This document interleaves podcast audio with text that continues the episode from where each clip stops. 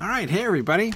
Good evening. Welcome back to the Mythgard Academy and our reading of Le Morte d'Arthur by Sir Thomas Malory. We are now on session 29 as we have neatly doubled our previous long uh, in terms of uh, uh, in terms of of, uh, of sessions uh, uh, per book discussion here. But it isn't like I didn't warn you when you guys elected Le Morte d'Arthur. Um, I'm going to be super efficient because tonight I'm going to see how much we can get through. I don't know if we'll get all the way. I am not sure if we if we will together achieve the Grail tonight or not. Um, but I'm gonna I'm gonna come as close to it as we can. Um, uh, so, in the interest of that, let me go straight to my my whole my budget of announcements here because I've got uh, a whole uh, basket full.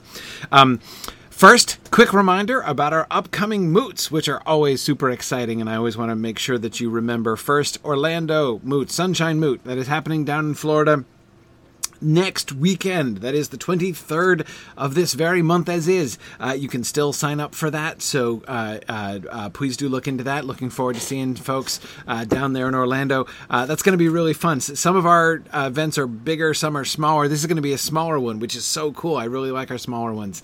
they're super fun too because we get to kind of spend more time and it's it's more sort of intimate and cool. So that's going to be really fun.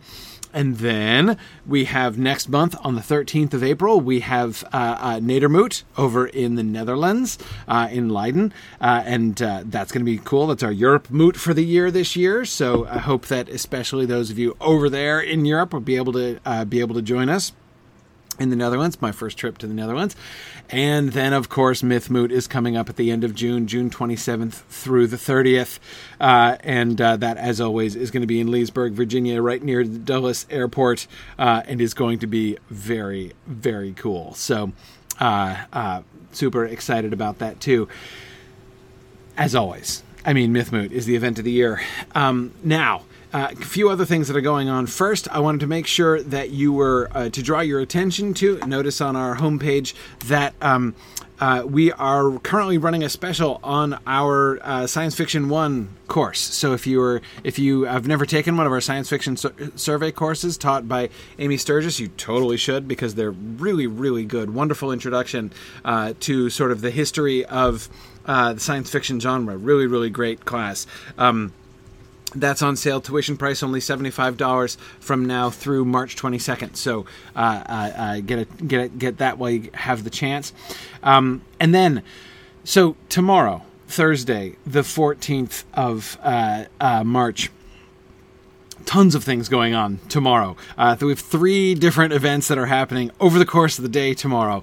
Uh, first, at 11 a.m. tomorrow morning, I'm going to be broadcasting. I'm going to be going down to the Standing Stone offices, the uh, uh the development center uh, for the Lord of the Rings Online, and I'm going to be uh, doing a broadcast with Mike Drought and with Chris Pierson, who is the head lore master down there at Standing Stone Games, the the primary lore master among the Lotro developers, and we're going to have a uh, a sort of three way geeky conversation like we have had before, talking about the game, talking about Tolkien. Uh, those are always really, really fun. That's going to be broadcast on the uh, Lotro official Twitch channel, twitch.tv slash Lotro stream. Um, so that's at 11 a.m. tomorrow. Then at 6 p.m. tomorrow, uh, uh, Adam Mattern, one of our uh, uh Signum MA students, is going to be giving a talk on C.S. Lewis's medieval worldview from the discarded image and its impact on the, uh, uh, the on the space trilogy. Uh, so that's a that's a, a cool topic. And then at 8:30 tomorrow night, the Mythgard Movie Club is talking about Blade Runner, the new Blade Runner. Blade Runner, what was it? 2049. I, I forget the numbers wrong. Uh, I always just think of it as the new Blade Runner movie. They did the old Blade Runner movie last time. They're doing the new Blade Runner movie this time. So uh, uh so join them for that at 8:30 p.m. All those things, all three of those things happening tomorrow night. Now this coming weekend. Um, many of us are going to be gathering in New York for some Tolkien conference activity in and around the uh, the Morgan Library Tolkien exhibit, which of course I'm sure you've heard of by now. But in addition to the goings on there at the Morgan, in, in and around the Morgan, um, uh, also, we're we're having a, a just a sort of an informal get together. Um, we haven't been able to do a regional moot in New York. Um, it's been difficult to organize that. New York is kind of actually a, a challenging place for that kind of thing. Um, but uh, but since a bunch of people are going to be there anyway, we wanted to take the opportunity uh, to uh, we wanted to take the opportunity to um, uh, just get together, just hang out. While I'll be there uh, in New York all weekend, and a bunch of people are going to be there, so we're going to get together uh, on the evening of the 16th. That is Saturday evening. Uh, we're going to get together at a restaurant in New York. Um, so what you can do if you would like to come, we th- it's totally everyone, anyone is welcome, but we would like you just to let us know that you're coming. Just uh, if you could just RSVP so that we can have a, a, a basic count so that we don't take the restaurant by surprise where we're going to be meeting. Um, uh, so if you could just email to info at signumu.org to RSVP for the uh, uh, for the get together, that'd be awesome. Further information on all of these things where you send the RSVP to, where we're going to be meeting, uh, exactly the time, and all that kind of thing. Um, uh, uh, Stephen, as you say, wh- where you can sign up to go to some of these things, like if you want to go to the C.S. Lewis talk tomorrow, where do you where do you go? and it's at 6 p.m. Eastern time. Um, how do you do that? Go to signumuniversity.org/events, and every single one of the things that I just talked about has its own page, so you can go and get the registration details, the registration registration links and times and emails and everything you need will be in each one of those pages.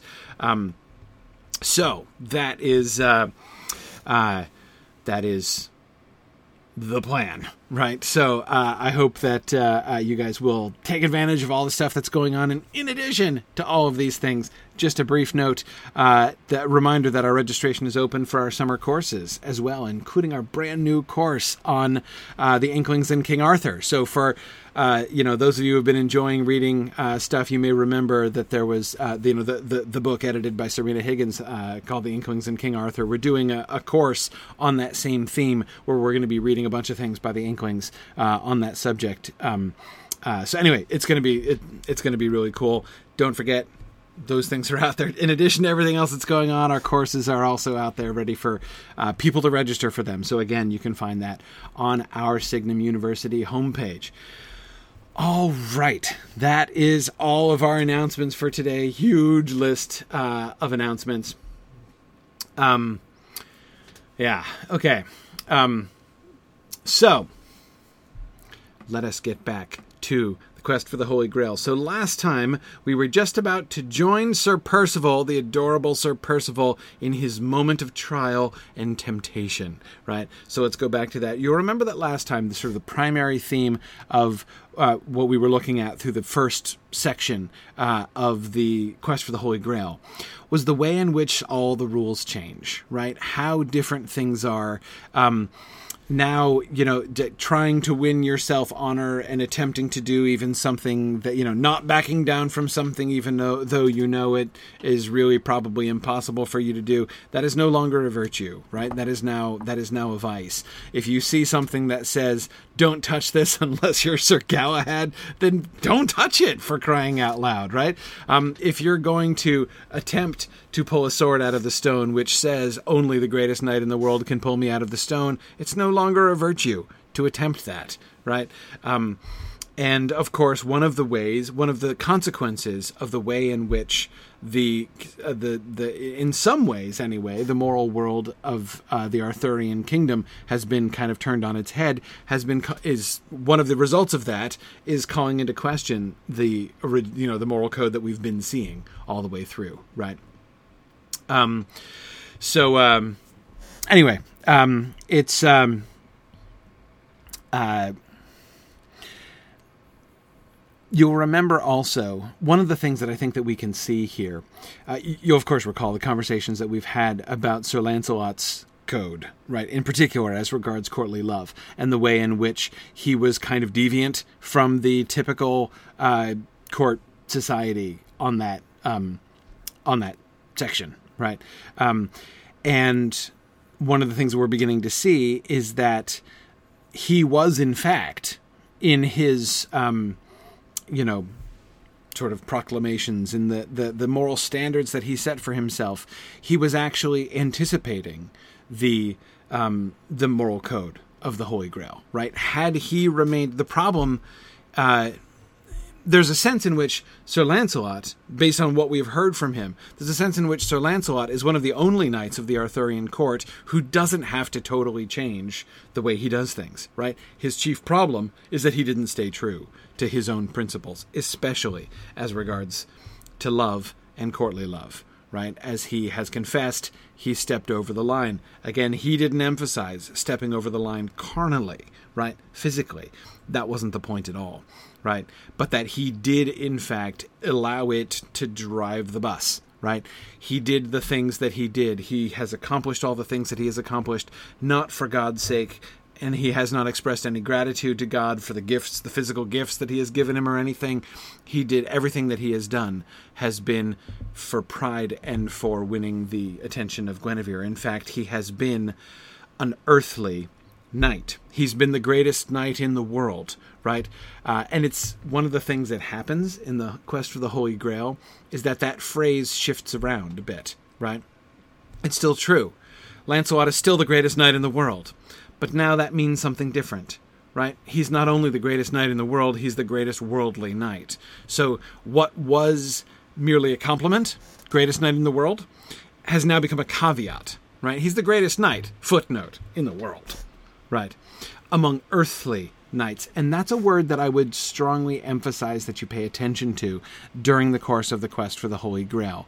Um, of all earthly knights, becomes an important distinction now, right? Um, one of the consequences of this sort of reassertion of the moral code or this reversal of not reversal is too oversimplifying, oversimplifying but um, this shift that happens in the quest for the Holy Grail has the result of creating these two categories, right? You've got earthly knights who are committed to a completely worldly system, who are not even really aspiring for um, spiritual, moral distinction, right? And Sir Gawain is like the poster child of earthly knights, right?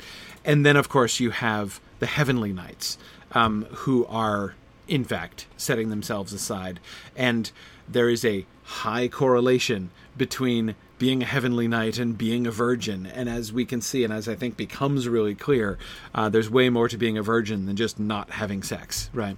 Um, but anyhow, okay. So thinking about those things. Yeah, Stephen, it's interesting. There is a sense in which Lancelot kind of serves as Galahad's John the Baptist, right? Um, that parallel, I mean, certainly the messianic parallel works, right? I mean, Galahad is very Jesus-like in many in, in many places. Um, and there's a way in which Lancelot is like John the Baptist. Of course, the primary difference, uh, he's like John the Baptist to Jesus in the sense that he comes before, right? He is the lesser prophet who comes before. Um, the main difference is that it's not his job to you know make the path straight uh, for uh, the Messiah who is to come. Right? You know he's not going around and actually preparing people uh, for Galahad. Um, but uh, but Stephen, it is hard not to think about that. Right? I mean, um, Lancelot didn't say, but he could have said. Right? He might have said something like, "I must decrease." so that he might increase, right? Um, that kind of happened whether like the decreasing and the increasing happened uh, not so willingly from Lancelot as it did from John the Baptist, right? But yet we can still see a similar kind of uh, uh, kind of kind of trend. Um, yeah. Okay. Anyway, let's uh, keep going because I've got a we, have got a, a, lot to talk about here. So let's get back to Percival here. Percival uh, has a couple test. So remember the context of this. This begins when Percival is trying to catch up with Galahad, right? His entire goal is to be in Galahad's company, and Galahad keeps getting away, right? He's literally pursuing him um, in order to try to catch up and generally failing, right? Um, this uh, comes with. So remember, he's had. Um, some serious problems because he doesn't have a horse, right? He's lost his horse and he can't get a horse. And there's this guy who has the black, this black horse, right? And he's like, "Well, you can't have this black horse, right? Unless you take it from me by force." And Percival's like, "I can't take it from you by force. I'm not going to do that, but I don't have any horse." And so he eventually gets this guy. This guy gives him his his hackney, right? You know, so he's he's riding uh, on this non war steed, right? He's riding on this this little riding horse, uh, and he comes galloping in his armor on the hackney, right after the dude who has stolen the black horse, and then the dude kills the hackney under him and, and goes away, and there's Percival frustrated, throwing his shield and his uh, at his uh, uh sword down and just like throwing his arms up in the air and saying, There's nothing I can do. I'm helpless and useless here on foot, and I can't catch up with Galahad, and I don't know what I'm going to do. Um, so this lady comes along and says, Sir Percival, what dost thou here? I do neither good nor great ill. Right? I'm, I'm not accomplishing anything here. If thou wilt ensure me, sighed she, that thou wilt fulfill my will, then when I summon thee, I shall lend thee mine own horse, which shall bear thee whither thou wilt. What could go wrong? Okay, so this strange lady comes up with a horse and says, If you will fulfill my will when I summon you. Okay, so all you have to do is whatever I ask you to do whenever I summon you, then I'll give you my horse, right? Seems like a good deal.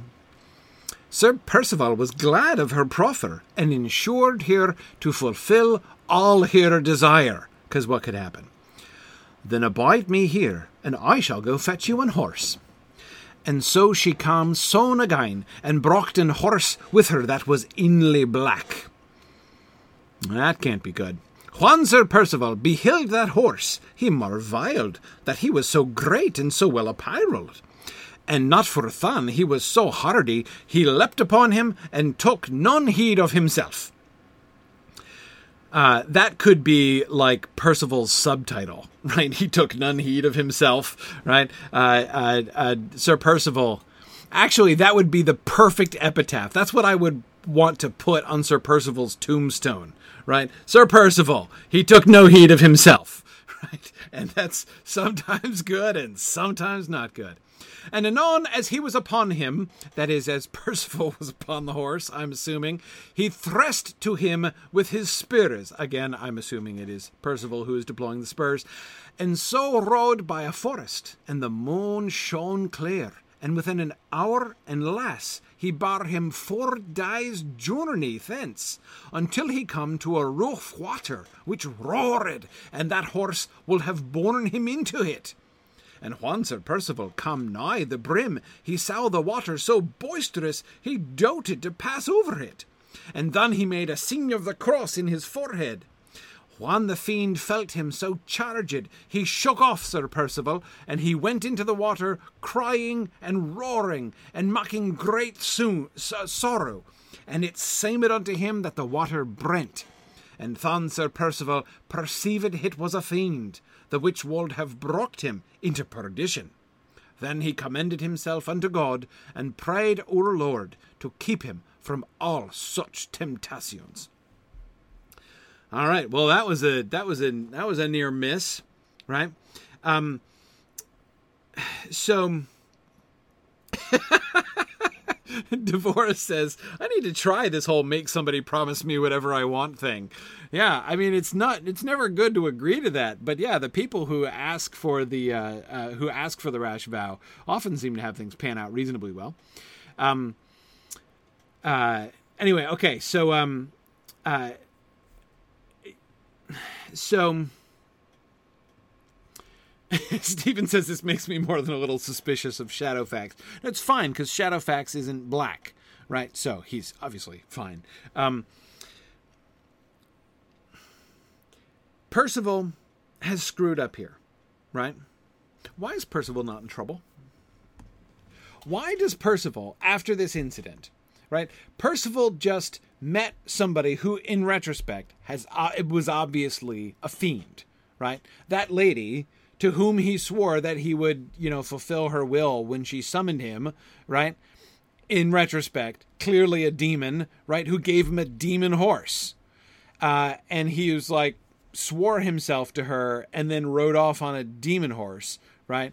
Um, but after that, he doesn't get, you know, ch- chidden for this, right? He does not now meet a, a, a, recluse by the side of the road, whether his aunt or otherwise, who then says to him, "Ah, Sir Percival, like you know, this this goes to show that your heart is not in the right place." Because most of the time, we've seen that one of the things about the Grail quest is that it's it's less about skill and it's more about heart, right?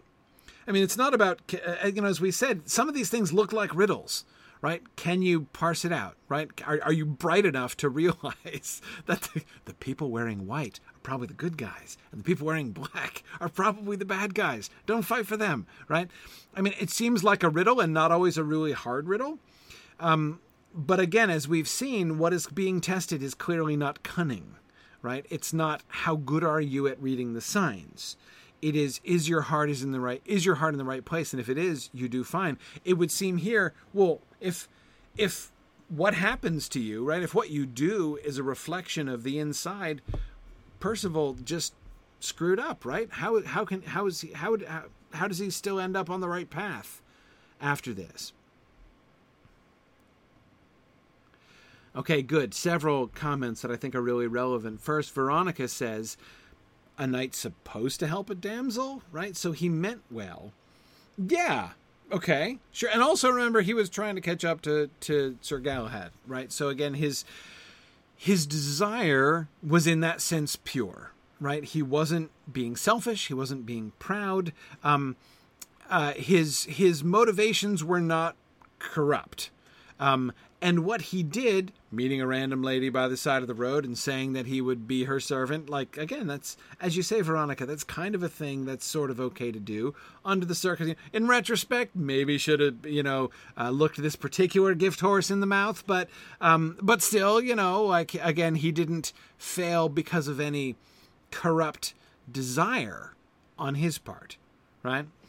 And as Brian and Stephen both emphasize, the act that he performs, and this is something which seems, in some ways, seems like a minor thing, right? I mean, what does he do to get out of this? What he does to get out of this is just make the sign of the cross in his forehead, right? So he's about to be plunged into this roaring river, and he crosses himself. And when he crosses himself, boom! Then, like, he's off the horse, and the horse is plunging in the river, and the river's on fire, and he's safe just because he crossed himself, right? Um, and that would seem again you can kind of make a um, one could make the argument that that's kind of superficial isn't it? I mean like he just does this like knee jerk action and when he does this knee jerk action it it saves him right? But it's clearly in that sense not really knee jerk right? What we're seeing from percival his commending himself to god right? His uh, uh, his spontaneous prayer, his dedication, his faith, his his beleva, right? To use the sorry, I ac- accidentally did Chaucerian pronunciation because uh, that was a big word. Um, spent a lot of time in my dissertation talking about the word beleva, especially in Piers Plowman. Uh, sorry, a little flashback from a long time ago. Um, his his his believe, right? Uh, that is the word believe means like creed right? Um, it means how strong is your faith, right? Um, how uh, how firmly do you believe? And Percival's believe is strong, right? It's good. That is his framework. Does he do the wrong thing? Yeah, but he does the wrong thing for good reasons and shows his heart is absolutely in the right place. Heart and spirit are oriented in the right directions. And that's enough to save him right? Even though he's kind of clueless, more than kind of clueless, right? Um, and Matthew, I think that's a good way to, to think about it. You can say, oh, but it was just a knee jerk reaction. Why does that matter? And as Matthew points out, um, and good Brian is saying a very similar thing, um, the fact that his knee-jerk reaction is to call on God is what's significant. As as uh, as Brian says, the fact that it's so spontaneous shows that it is in fact his his framework right um, uh, it is it shows that it's that it's heartfelt um, yeah yeah um, you would think he would have maybe learned something from this, but no, he gets immediately after this into even more trouble. So he meets another lady who's even cuter than the other one. What are ye, sighed Sir Percival, that proffereth me thus so great kindness? I am, said she, a gentlewoman that am disherited, that is disinherited, right? Which was the richest woman of the world. Damosel, sighed Sir Percival, who hath disherited you? For I have great pity of you. So Veronica, notice we've got the same thing here, right? His reaction to her qua woman, right, is exactly appropriate, right? This is just what a good knight should be saying when he runs into a damsel and she says, "Oh, I've been wronged, right? I've been disinherited, un, you know, uh, uh, wrongfully." Um, you know, he's like, "Ah, damsel, right? Um, I feel pity for you. Tell me more, right? So I can I can jump in and help." Now, I've said that this is a test, right? Uh, but I've also said the Grail tests, right? The Grail adventures that the Grail Knight, that especially the three Grail Knights go through, are not intelligence tests, right? They're not interpretation tests. So, in a sense, this is not a test for like this speech that she's about to give is not is not a test for Percival. Like he at the end of this speech, he's like, I mean, this goes way over Percival's head. He is no more enlightened about who he's talking to at the end of this speech than he was at the beginning, right? But it is a test for you and me, right? We as readers should be able to parse this. And certainly by now in the Grail Quest, we should be on the alert for this kind of thing. Okay, so what's her story, this damsel? Sir, sighed she, I dwelled with the greatest man of the world, and he made me so fair and so clear that there was none like me. And of that great beauty I had a little pride, more than I ought to have had. Also I sighed a word that pleased him not, and then he would not suffer me to be no longer in his company. And so he drove me from mine heritage and disherited me for ever and he had never pity of me, nother of none of my conseil, nother of my court. And sithen Sir Knight, it hath befallen me so to be so overthrown in all mine, yet I have benom him some of his men, and made him to become my men. Yet I for they ask never nothing of me, but I give him that and much more. Thus I and my servants were against him die, nicht and die. Therefore I know no good knecht, nor no good man, but I get him on my side, and I may. And for that I knew that ye are a good knecht, I beseech you to help me, and for ye, and for ye to be a fellow of the of the round table. Wherefore ye ought not to file no gentlewoman which is disherit, and she besought you of help. Okay. Um. Yes. So who are we talking to? this would be super easy. The only thing that makes this at all challenging is this slightly unexpected gender shift. I say slightly unexpected because it would have been a little bit less unexpected in the Middle Ages, I'm afraid to say. Uh, that is, the relationship between women and Satan was often seen to be a bit closer in the Middle Ages uh, than modern people might uh, think. So it would not have seemed su- such a big uh, stretch. But Jennifer, exactly, this is this is Satan.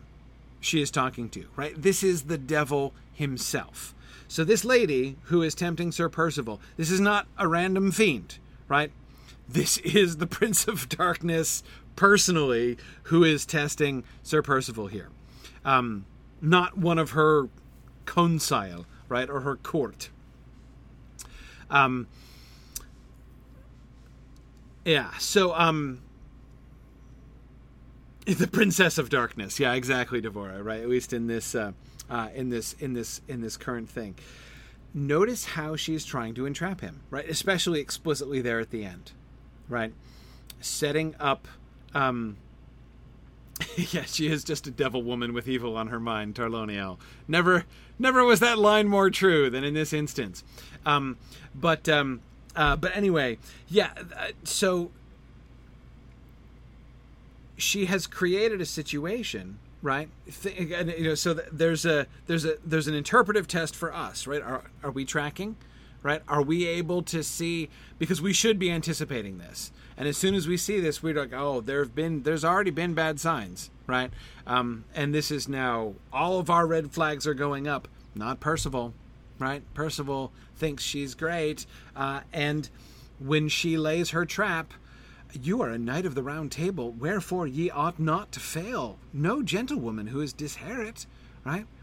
You should help me. Otherwise, you're failing of your oath of chivalry, right? Yeah, yeah, no, he really should. Um, and at that time the weather was hot. Then she called unto her a gentlewoman, and bade her bring forth a pavilion. And so she did, and peaked it upon the gravel. Sir, sighed she, now may ye rest you in this heat of the day. Then he thanked her, and she put off his helm and his shield, and there he slept a great while. And so he awoke, and asked her if she had any meat. And she said, Yea, ye shall have enough and anon there was laid a table, and so much meat was set thereon that he had marvile, for there was all manner of meates that he could think on. Oh man, wow, it's almost like wow. Also, he drank there the strangest wine that ever he drank, him thought. And therewith he was chaffed a little more than he ought to be. With that he beheld that gentlewoman, and him thought she was the fairest creature that ever he saw.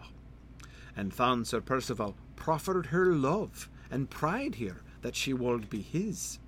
Then she refused him in a manner when he required her, for cause he should be the more ardent on her. And ever he ceased not to pray her of love.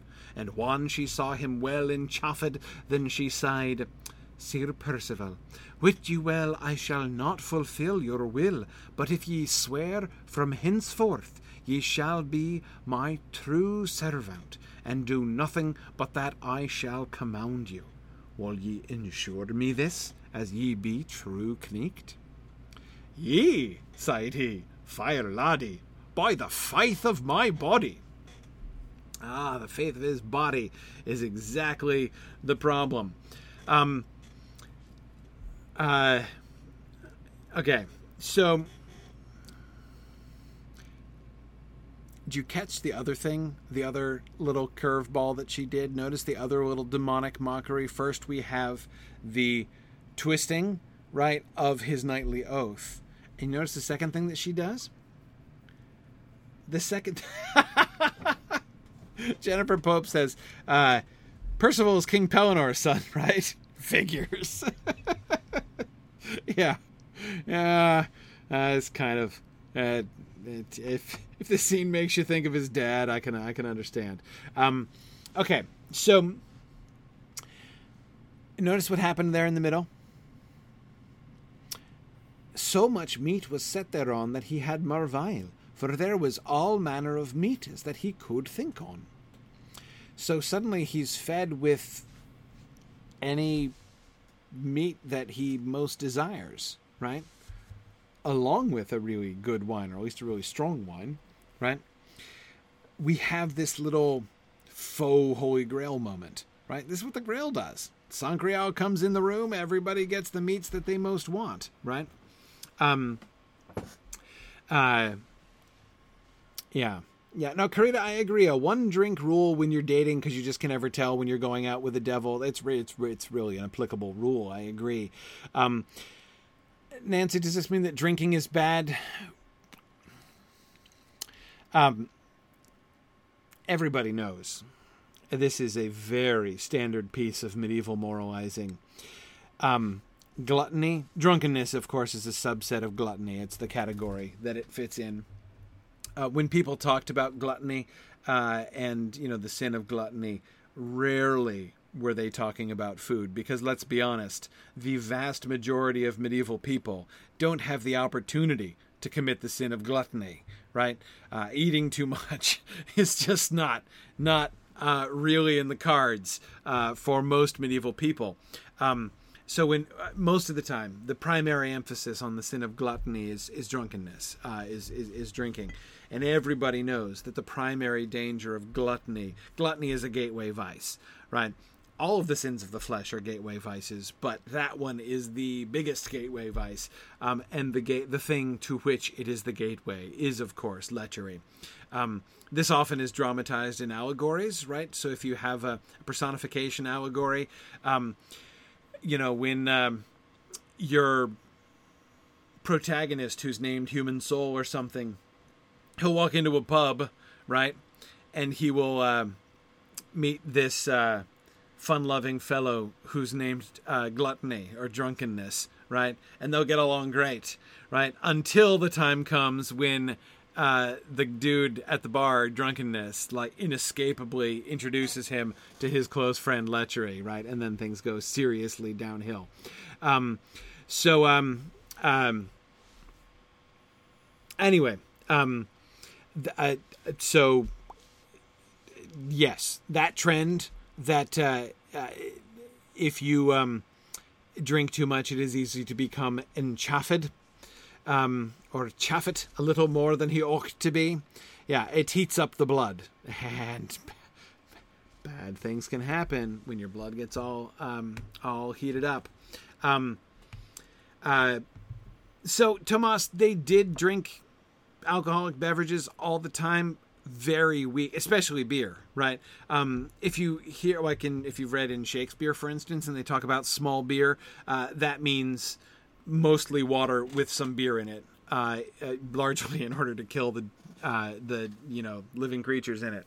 Um, uh, because yeah, water like raw water uh, was unhealthy, very legitimately unhealthy, right? and alcohol kills uh, the things that live in the water, right? Um, so yeah, even young children drank beer all the time, but they didn't drink beer straight. Uh, it's heavily mixed. Um, yeah, yeah, exactly.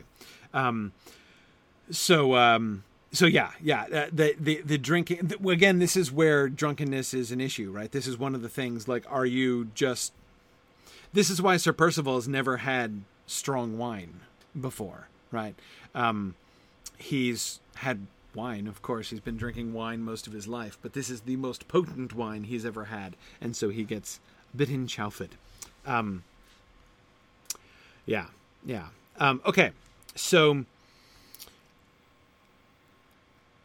yeah, life made more sense when you learned that. Yeah, it's true. Uh, there's a lot of classical and medieval literature, which, and like Shakespeare and stuff, which like when you imagine people constantly drinking you know beer and wine as we think of beer and wine uh, it just doesn't really seem to make sense. Um, yeah it's easy to get thrown off by all the drinking credo like how did they possibly manage to function right? Drinking as much as they did.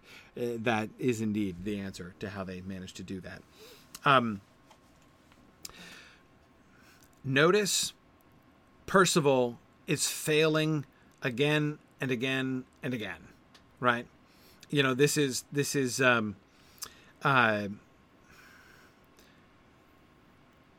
this is like the how-to guide for how not to resist temptation, right? I mean, he walks into every problem, and notice how she is manipulating him here, right?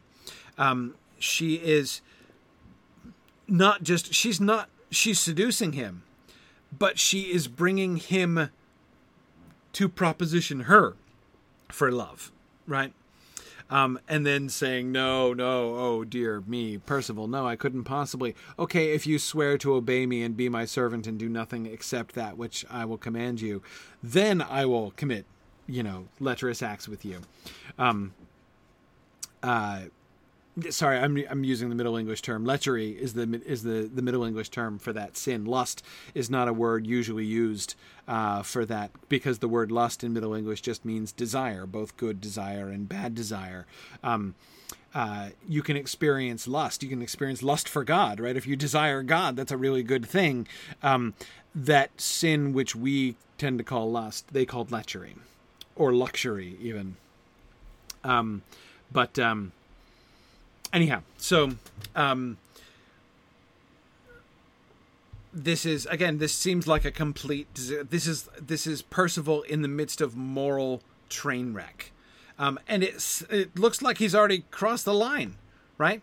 He's actively propositioning her uh, uh, uh, for love. So I mean, think back to Lancelot, right? Lancelot you know, if according to my reading, Lancelot and the Queen have not slept together, so Lancelot is technically innocent of adultery to this point, right? And yet, it's very it's technical, right? It's not his fault he didn't commit adultery. He totally tried. He just failed, right? Um, Percival is Percival committing lechery in his heart? Oh, yeah, oh yeah, right? Um, he is strongly putting the moves on her at this point. Um, she has made him sit up and beg for this, and he seals it with a promise like he has just sworn himself to the service of Satan. That's what just happened at the end of this sequence, right? This seems very, very bad for Percival. Uh, he's he was heading into the river, right? The roaring river before. He's headed straight back into the roaring river again, except this time he doesn't even seem to be aware of it. Well, sighed she, now shall ye do with me what ye will, and now, wit ye well, ye are the knight in the world that I have most desire to. And the twelve squires were commanded to mak a bed in midst of the pavilion, and anon she was unclothed, and lied therein. And then Sir Percival lied him down by her naked, and by adventure and grace he saw his sword lie on the earth naked, where in the pommel was a red cross, and the sign of the crucifix therein, and bethought him on his knighthood and his promise mad unto the good man to forehand, and then he made a sign eh, in the forehead of his, which is of course it means the sign of the cross. And therewith the pavilion turned up so doon, and then hit changed unto a smoke and a black cloud. And then he drawed sore and cried aloud, Fire, sweet Lord Jesu Christ! Ne let me not be shamed, which was nigh lost had not thy good grace been. And then he looked under her ship, and he saw her enter therein, which sighed, Sir Percival, ye have betrayed me. And so she went with the wind, roaring and yelling, and it seemed all the water brent after her. Then Sir Percival made great sorrow, and drew his sword unto him, and sighed, Sithen my flesh will be my ma- master, I shall punish it. And therewith he rove himself through the thigh, that the blood stert about him, and sighed, Ah, good Lord, take this in recompas- recompensation of, of that I have misdone against thee, Lord. Ouch. Okay. Once again, right? Once again, Percival is saved by pure luck, right? As we might have said of Bilbo. Um, he same thing, almost exactly the same thing. Well, in fact, exactly the same act. He makes the sign of the fore, uh, of the cross on his forehead. Now think not only of th- what that knee jerk reaction, as we've talked about before, tells us about him. But remember what it is, right? Why? Why do you make the sign of the cross on your fore? Why his forehead, right? Um, he is. Notice what accompanies it, right? He makes the sign of of uh, uh, he bethinks him on his knighthood and his promise, and then he made a sign in his forehead, right? He is sanctifying his mind, right? He is marking his head, he's marking his mind with the sign of the cross. Um, his belief, right? His faith comes first when he thinks of it, which is not always, right? Um, yeah, Stephen says Percival isn't a goat, just a sheep that keeps wandering off. Um, yes, yes, but again, his heart is uh, is in as still in the right place, even though. And here again, notice how he uh, emphasizes this, right? His flesh has led him astray, right? His flesh responding to the wine and his physical desire, his fleshly desires, overmastered him, right?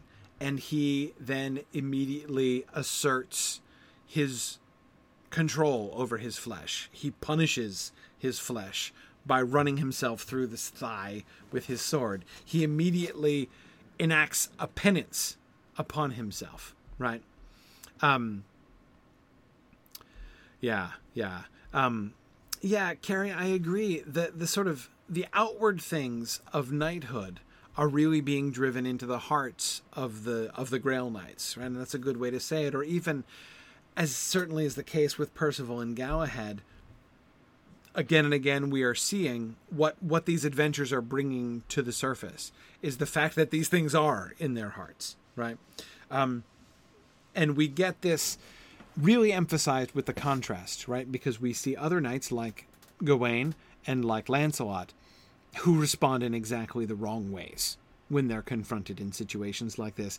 It might seem like Percival's, I mean, this is such a classic moment because it might seem like Percival's response to this whole situation was almost exactly as bad as it could possibly be, right? I mean, the dude walked into every single pitfall, moral pitfall that was placed in front of him by the tempter here, right?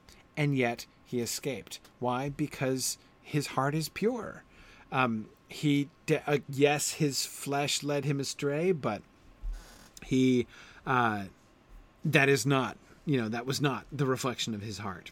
Um, and nancy i agree it is interesting that he assigns his own penance uh, right away. He doesn't have to be told right? He doesn't have to be um, uh, uh, uh, uh sort of disciplined to this. Remember the question with lancelot is whether he's going to be stable right? Whether he's he's going to be able to hold on to his conviction percival is as clueless as the day is long and yet his convictions are genuine, right? And that gets shown again and again. Um, and yet, if this idea of punishing your own flesh, Veronica, just as you say, are, uh, are uh, you know, in order to you know repent um, uh, for your temptation, in order to sort of atone for your sins, makes you uncomfortable. I can understand that certainly, um, but that it does not I, you know, like we've said before, this seems to be. I don't see any reason to believe that this text is asking us to think that Percival's response here is sketchy. Right? Per- this is the right response from Percival. Um, uh, you know, he is almost like uh, symbolically castrating himself here, right? Um, uh, his flesh has misled him, and so he is not going to let that happen anymore. Right? He's he is asserting that. Um, and Brian, yes, he himself emphasizes that he's saved by God's grace, by the chance sight of the pommel of his sword at the critical moment. And I mean critical moment, right? He was just naked in bed with Satan right then, right? I mean, it doesn't get a much more narrow escape than that. Uh, so, yeah, yeah. Um, and Total O'Neill says if she were Percival, she'd go around making the sign of the cross every five minutes uh, from now on. you know, uh, you could do worse, I think. Um, David is wondering is if the thigh wound is intended to symbolize the wounding, uh, uh you know, uh, uh, Jesus's wounds on the cross. Um, it's not super direct right? I mean, you know, it's like if somebody is so. I'm gonna. I'm trying to get too sidetracked on this, David. Um, in Chrétien de Troyes' Lancelot, right? Which, as I've mentioned this before, uh, the Knight of the Cart, the first uh, story, like the, the, the the story which invents the character of Sir Lancelot. Um, Sir Lancelot has this moment where he goes through this trial and he emerges with like bloody hands and feet, like his hands and feet are all cut up and bloodied, right? When you're standing there with like blood, you know, from your messed up hands and feet, that is like you know you should definitely be tracking with that right? This is he he has a set of messianic wounds. They aren't just punctures right like jesus has from the cross. But but again like you're there nursing hand and foot wounds. You know we, we it's it, we, we we're right to be thinking of messianic uh, uh, uh, issues here. The thigh wound is a little bit less clear right? It's it's it's not so obvious as that. Um and yet I I I I I do think it's certainly relevant, right? I mean, remember, it's the sign of the crucifix. There's a crucifix on his, uh, on on his the pommel of his sword, right? So it is, in fact, the and you know it's important for um, especially Protestant readers to remember that we're talking about crucifixes generally when we're talking about crosses. Um, uh, so when he looks over and he sees the crucifix on the palm of his it, it is the sight of the body of jesus crucified on the cross that he sees which brings him back uh, to himself uh, such that he stops thinking about the naked woman in the bed with him and instead crosses his forehead again. Um, so yes yes. Is there supposed to be some association right? Some recollection of the wounding of Jesus on the cross when he stabs himself? Yes. Why the thigh instead of the hand or the foot or the side, right, that he stabs himself? Because of the sexual nature of the sin that he uh, that's my reading of it anyway um it's his own acknowledgement like my it's not just his flesh in any old sense right um his fleshly desire fleshly desire for meat and drink fleshly desire for uh, uh for uh the, the the lady that led him into this trouble, right? And so he symbolically um, uh, afflicts himself in a much more intimate way.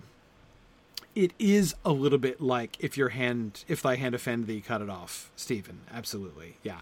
He's not quite cutting it off, but yes, it is much more like that. Um, that is, I think, properly recalled there. Um, okay, now let's shift to Lancelot.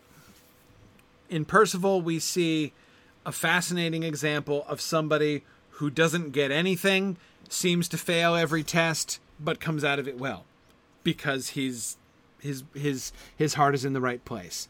How about Lancelot?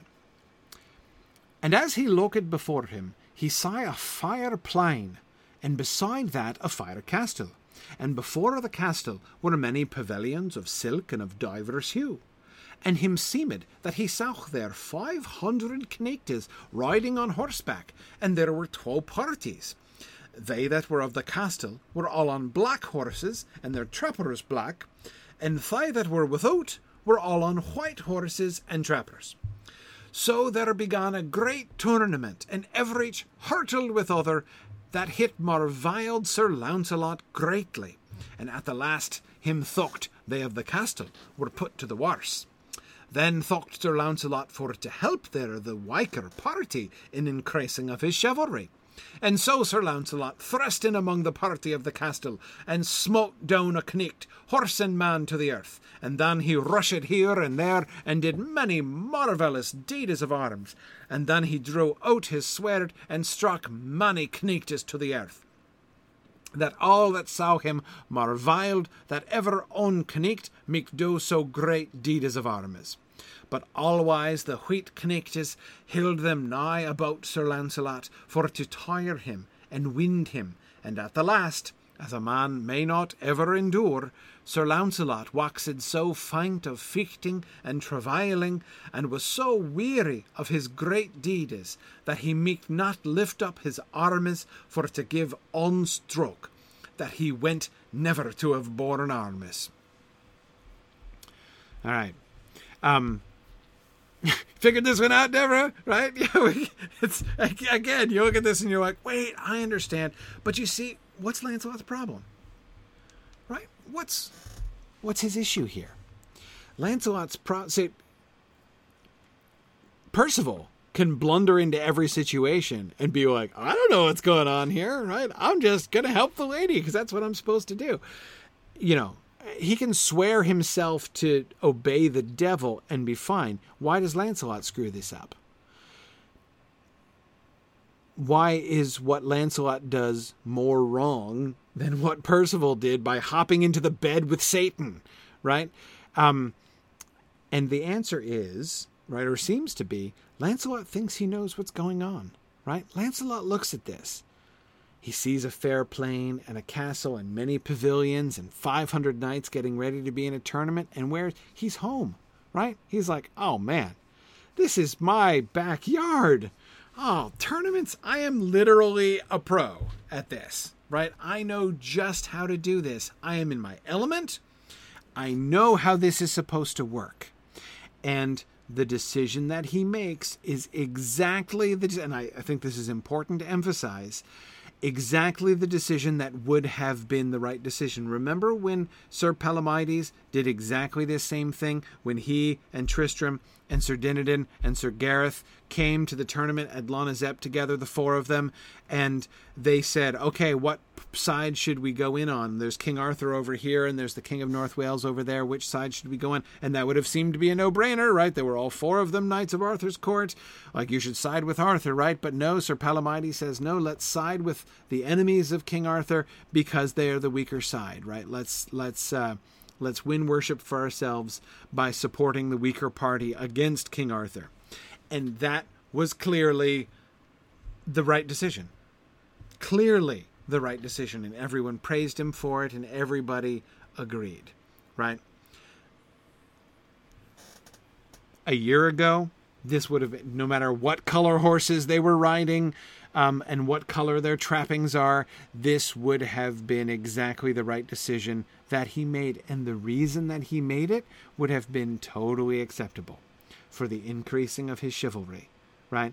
That was, again, explicitly the argument that Palomides made before the tournament at Lonazep. And everybody said, Good on you, Palomides. That is exactly what we, as good and noble knights, should be doing, right? And that's just what Lancelot does, and he is absolutely, completely, and Devora, as you suggest, even obviously wrong. Right? And this is one of the things that I was referring to when I talked about um, one of the things that, that I was referring to when I talked about how we um, uh,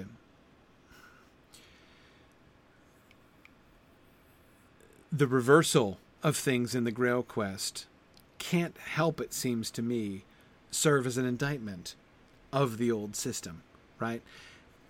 We can't really look back at like that scene, right? That scene before the tournament at Lonazep, which at the time we were looking at and saying, okay, this is Sir Palomides doing everything right. It's hard to feel the same way about it anymore, right? I mean, relative to its surroundings, that still seems true. And yet, so the, it's not that now we look back and we're like, oh, actually, I guess Palomides was wrong. No, he wasn't. The whole system is wrong, right? It sh- the problem is much deeper than Sir Palomides. Sir Palomides was doing it right. Sir Lancelot here is doing it right. The question is the it involved, right? The entire system that they were trying to live up to. And it's um, uh,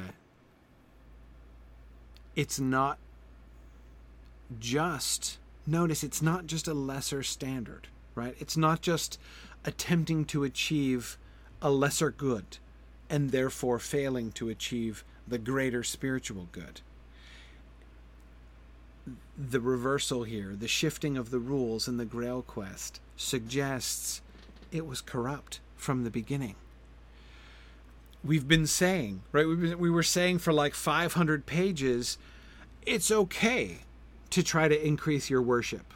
There's nothing wrong with trying to increase your worship. Remember, we've been saying that for 500 pages, but now all of a sudden, it's like, oh, I guess in retrospect, it wasn't okay to try to increase your worship all the time. Maybe, maybe they should have been thinking about something else all along, right? Um, Yeah, yeah. Uh, it, it's hard for me to avoid that kind of conclusion from this section. Um, the way that Malory goes along with the shifting of the rules in the Grail Quest really does kind of call the whole thing into question. And remember, Lancelot's own moral code anticipated that, right? Lancelot has already been saying, he's already been like calling time out, right? Suggesting, okay, this code that everybody accepts, these rules that everybody plays by, this game that we're all involved in, right? This like paramour, everybody has their paramour, and you love a married woman, and it's no big deal because everybody does it, and it's it's normal, and and everyone's trying to increase their reputation, and everyone cares most about who, whether they you know where you are on the leaderboard. Um, everybody's acting like that's okay. Lancelot, it partially was saying, "Hang on, this isn't all okay." But he didn't even he didn't do it fully, and he didn't even live up to that, right? And now we're seeing, yeah, maybe we should have been thinking about this all along. Um, and notice how he fails. This is to that's to me one of the most remarkable things. Lancelot doesn't get knocked off his horse, right? He doesn't he believes he knows where he is, right? He thinks he's in his comfort zone here and that he knows just the appropriate action to take. It turns out to be the inappropriate action, and what's the result? The result is not him getting run through by a lance, as we've seen happen, like to good old Sir Melias, right? That was knighted by Galahad and then immediately skewered thereafter. Um, instead, what happens is he succeeds, and in his success, fails. He does his thing.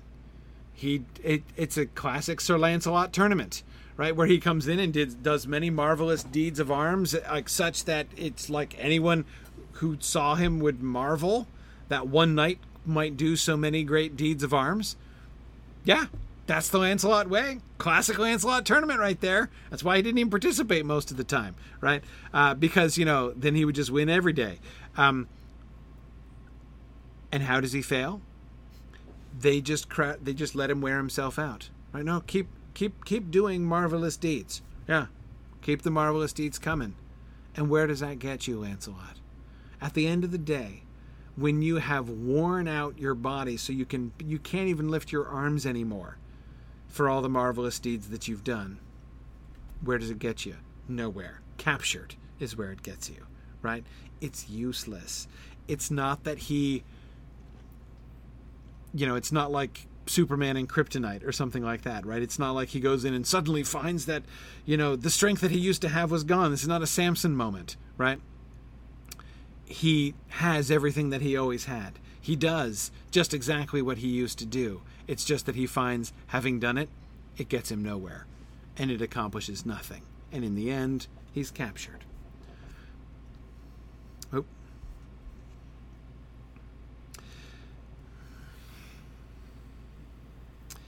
Um, here's the explanation. The day of Pentecost, when King Arthur held court, it befell that earthly kinges and earthly knightes took a tournament together, that is to say, the quest of the Sangreal. So notice how the, the, the our holy person here, uh, our holy person interpreter, um, is now comparing the quest of the Sangreal itself to a tournament. He's using a tournament metaphor to describe the quest of the Sangreal. Of these, the earthly knightes were thy which were clothed all in black, and the covering betokeneth the sins whereof they be not confessed. And they with the covering of wheat betokeneth virginity, and they that hath chosen chastity. And thus was the quest begun in them. Than thou beheld the sinners and the good men, and when thou saw the sinners overcome, thou inclined to that party for bobaunce and pride of the world. And all that must be left in that quest, for in this quest thou shalt have many fellows, and thy betters, for thou art so feeble of evil trust and good belief. This it when thou were there, where they took thee, and led thee into the forest. And anon there appeared the Sangreal unto the wheat knichtes, but thou were so feeble of good belief and faith that thou meeked not abide it for all the teaching of the good man before, but anon thou turned to the sinners, and that caused thy misadventure, that thou should know good from vain glory of the world. It is not worth a pear. And for great pride thou madest great sorrow that thou hadst not overcome all the wheat knichtes. Therefore God was wroth with you, for in this quest God loveth no such deeds. And thought made thee a vision to say to thee that thou were of evil faith and of poor belief, the which will mock thee to fall into the deep pit of hell if thou keep thee not better. Um, yeah. Now, so Brian, it's not Lancelot who's seeing the quest of the of the holy of the Sangreal as a tournament, right? The the this is the explanation of what he saw. Now, remember, these were real knights. This was an actual tournament that was happening, right? Um, this is one of those things which is a real thing, but it's also a sign, right? It's also an, alleg- an, an enacted allegory in addition to being a genuine tournament uh, uh, uh, uh populated by real people. Um, the characterization of this as a tournament, right? the illustration of the quest for the Sangreal as a tournament seems to be tailored to Lancelot's understanding. And to show Lancelot this about himself, right? The quest of the Sangreal is the tournament. The knights in black are the sinful knights who went into the quest without confession, without leaving behind their sins right, while still embracing and unrepentant, as we saw Gawain be unrepentant. Remember, Mister, like I don't need to do penance because my life is so tough anyway. It's like penance every day, right? Um, and uh, you know, to which remember the uh, the priest was like, "Well, right." Um, those are the knights in black, and the knights in white are the ones who actually have the right attitude, who are actually approaching this with purity, who have cleansed themselves, right? And of course, the knights in black were losing, right? You don't want to fight for the losing side when the losing side is corruption being overcome by purity, right? That's that's that's you're not impressing anybody with that, Lancelot, right? Um, and what motivated him? Bobaunce and pride. Uh, I think that bobaunce is my word of the day. Um, uh, it means like uppity arrogance, basically. Um, yeah, yeah. Um, notice it's like this entire thing is thrown for Lancelot's benefit, right? This whole sign is meant to show him something about himself. It's not a test in the sense that, like, had Lancelot passed, then he might have been able to move forward in the Grail quest. The whole thing's a done deal. Remember, there's no suspense in the quest for the Holy Grail. At any point, there's no suspense. This is, in that sense, not a test. It is an illustration. It's a lesson, not a test. Um, and it is designed to teach him about who he really is. Um, uh, and to show him that he is of evil faith and poor believe. Well, speaking of knights in black, back to Gawain. Gawain's disconsolate because there's like this quest is the lamest quest ever, right? all the adventures have dried up. Like all of those damsels that used to hang out by wells just in order to lead knights on adventurous quests, like they've all retired or something, right? I nowhere are there adventures anymore. Complete this, this land is dead all over now. Sir Gawain, him seemed, so he's having a vision here now. Again, somebody still attempting to teach Gawain stuff. Sir Gawain him seemed he come to a meadow full of herbes and flowers, and there he saw a rack of bulls, an hundredth and fifty, that were proud and black, save three of them was all wheat, and one had a black spot. And the other twa were so fire and so wheat that they micht be no wheater. And these three bulls, which were so fire, were tied with twa strong cordes. And the remnant of the bulls sighed among them, Go we hence to seek better pasture.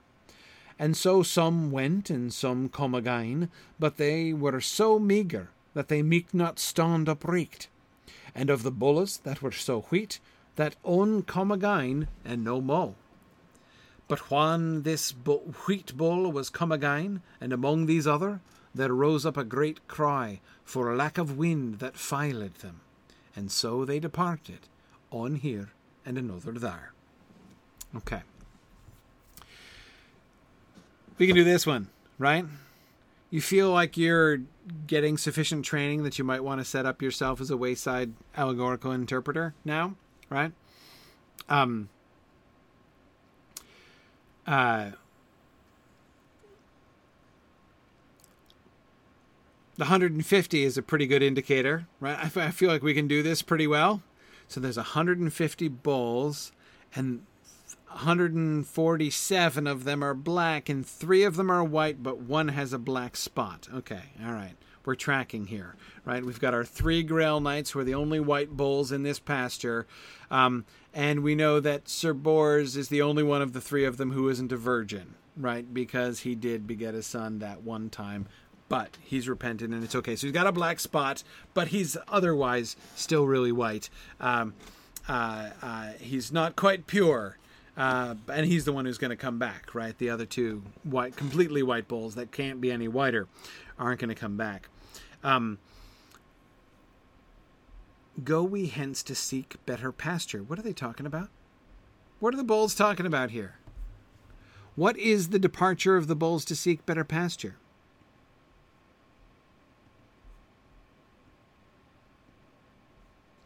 Yeah, so Bors is this is the one with the spot. Let's, yeah, the Grail quest. Exactly. Um, the Grail quest. So notice what this how this vision characterizes it, and what a rebuke this is to Gawain himself. Why did Gawain? Gawain was the one who started it. Gawain was the first one to take the oath to go seek the Holy Grail. Why did he do it? Why did he do it? For the wrong reasons is why he did it. Right? Because the Holy Grail comes in and they're all served with the meats that they want, but they couldn't see the Holy Grail. Right? He's been denied the vision of the Holy Grail, so he's like, I want more. Right? I have not I have been, you know, denied the like pinnacle of achievement. I'm gonna go get myself some of that. Right? Go we hence to seek better pasture. They're trying to improve themselves. Right? There's a there is an adventure that has not been accomplished. And, you know, if you accomplished it, man, the worship you could rack, you could rake in with that. Whoever, you know, achieves the Holy Grail is going to you know, oh man, like endorsement contracts for life, right? You're shooting straight to the top of the leaderboard, right? If you if you achieve the vision of the Holy Grail, so, and that seems pretty clearly to be Gawain's motive again, especially in retrospect, and all 147 Black Knights seem to have a similar kind of motivation, according to this vision, right? So, this vision, which does seem to be designed to rebuke Sir Gawain, um, and he seems sort of not to get, right? And notice where it ends. It ends with a prophecy of what's to come. After the bulls return, many of the bulls are not going to return, right? Um, but after the spot, the white bull with the spot returns, pretty soon the pasture is going to break up, right? It's it's it's we've come over the top of the wheel of fortune and we are headed down the other side. This is both a chastisement and a warning. This vision, right? Not that Gawain cares. He's still just kind of he hasn't had even a joust. Like he meets this knight, fortunately, right? So he's had this vision, which whatever, 147 black knights, uh huh. And uh, but then the next day he sees this knight coming towards him, um, and he proffers to joust, and he's like, "Dude, in the name of God," said Gawain, "for sith and I departed from Camelot, there was none that proffered me to just but honest. I only had one good joust ever since I left, right? Talk about lame." And now, sir, sighed Sir Ector, let me just with him. Nay, ye shall not, but if I be beaten. He shall, it shall not forthink me, if ye go to him after me.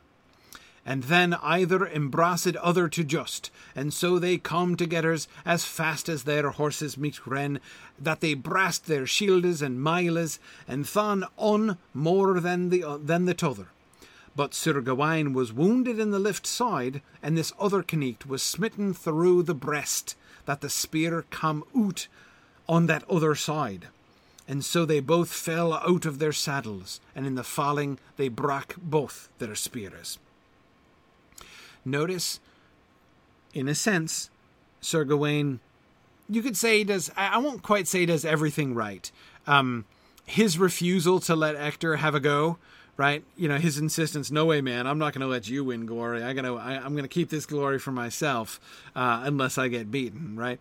Is not a plus chivalric behavior. But apart from that, I mean, come on, how many times have we seen exactly this, right? You're a knight adventurous and you encounter another knight, random knight somewhere in the woods, what do you do? You don't introduce yourself, you don't shake hands, you don't check to make sure this person is not your sibling. No, you joust with them, right? You test yourself against them, and uh, it's all it's all part of the part of the game, right?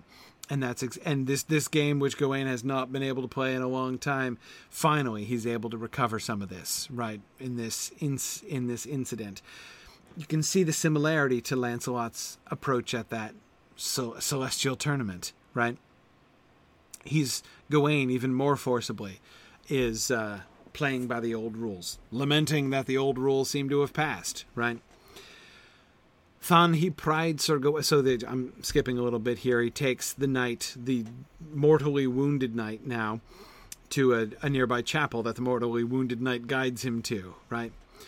Than he pried Sir Gawain to draw out the truncheon of the spear out of his body. Then Sir Gawain asked him what he was. Sir, he sighed, I am of King Arthur's court, and was a fellow of the Round Table, and we were sworn together. And now, Sir Gawain, thou hast slain me. And my name is Sir Uwaine les Avoutres, that sometime was son to King Urien, and I was in the quest of the Sangreal. And now forgive thee God, for it shall be ever rehearsed that the ton sworn brother hath slain the other. Alas, sighed Sir Gawain, that ever this misadventure befall me.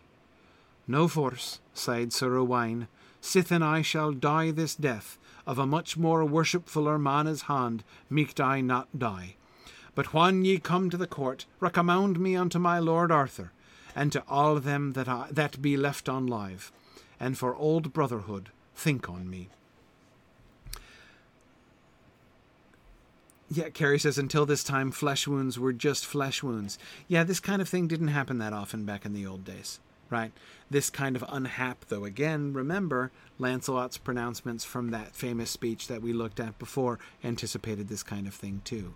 When you do play those chivalry games, chivalric games, right? Whether it be the courtly love thing, or whether it be the winning worship for yourself thing, um, it leads to unhap. Uh, and here Gawain has the unhap to kill his sworn brother and also his cousin, uh, his first cousin, Sir Uwaine, the son of Morgan Le Fay and King Uriens, right, whom we first met back in the Gawain, Uwaine, and Marhault section. Um, yeah, yeah. Um, this is Gawain's punishment. Um, and Gawain's lesson, which he does not really seem to learn at all, right? The rule this is what happens when you play by the old rules. The old rules are not good anymore, Gawain. Gawain and Ector this is Ector, of course, Lancelot's brother that Gawain is traveling with. And they meet Nacien the hermit, who is like the heir apparent to Merlin. Certes, sighed Sir Gawain, full soothly have ye said, and I see it openly. Now I pray you tell me why we met not with so many adventures as we were wont to do. Nacien has just explained his vision about the hundred and fifty bulls. I shall tell you gladly, said the good man. The adventure of the Sangreal, which be in showing now, ye and many other have undertaken the quest of it, and find it not. For it appeareth not to no sinners. Wherefore marvile ye marvile ye not, though ye fail thereof and many other, for ye been an untrue knicht and a great murderer, and to good men signifieth other things than murder. For I dar say, as sinful as ever Sir Launcelot hath been, sith that he went into the quest of the Sangreal, he slew never man, nother nocht shall, till that he come to Camelot again. For he hath taken upon him to forsake sin. And ne'er were that he is not stable, but by his thocht he is likely to turn again, he should be next to enchief it, self Sir Galahad his son but God knoweth his thought and his unstableness. And yet shall he die reeked an holy man, and no doubt he hath no fellow of none earthly sinful man living. Sir, sighed Sir Gawain, it seemeth me by your wordes that for our sinnes it will not avail us to travail in this quest. Truly, sighed the good man, there had been an hundred such as ye been, shall never prevail, but to have sham. And when they had heard these wordes, they commanded him unto God. Then the good man called Sir Gawaine and said, It is long time sith that ye were mad connect, and never sinnes served thou, and never sinnes since, that is, since you were made a knight, never sinnes served thou thy maker, and knew thou art so old a tree that in thee is neither life, neither leaf, nor grass, nor fruit. Wherefore, bethink thee that thou yield to our Lord the bar rind, sith the fiend hath the leaves and the fruit. Sir, sighed Sir Gawain, and I had leisure, I would speak with you. But my fellow Sir Ector is gone, and abideth me yonder beneath the hill.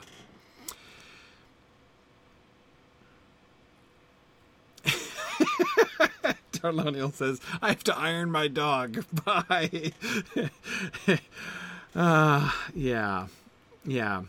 Um, Jennifer says Gawain is pretty is getting pretty good at the brush off, right? Um, yes. Uh, Gawain's top ten lines to deliver to hermits so as not to repent. Um, yeah. Um,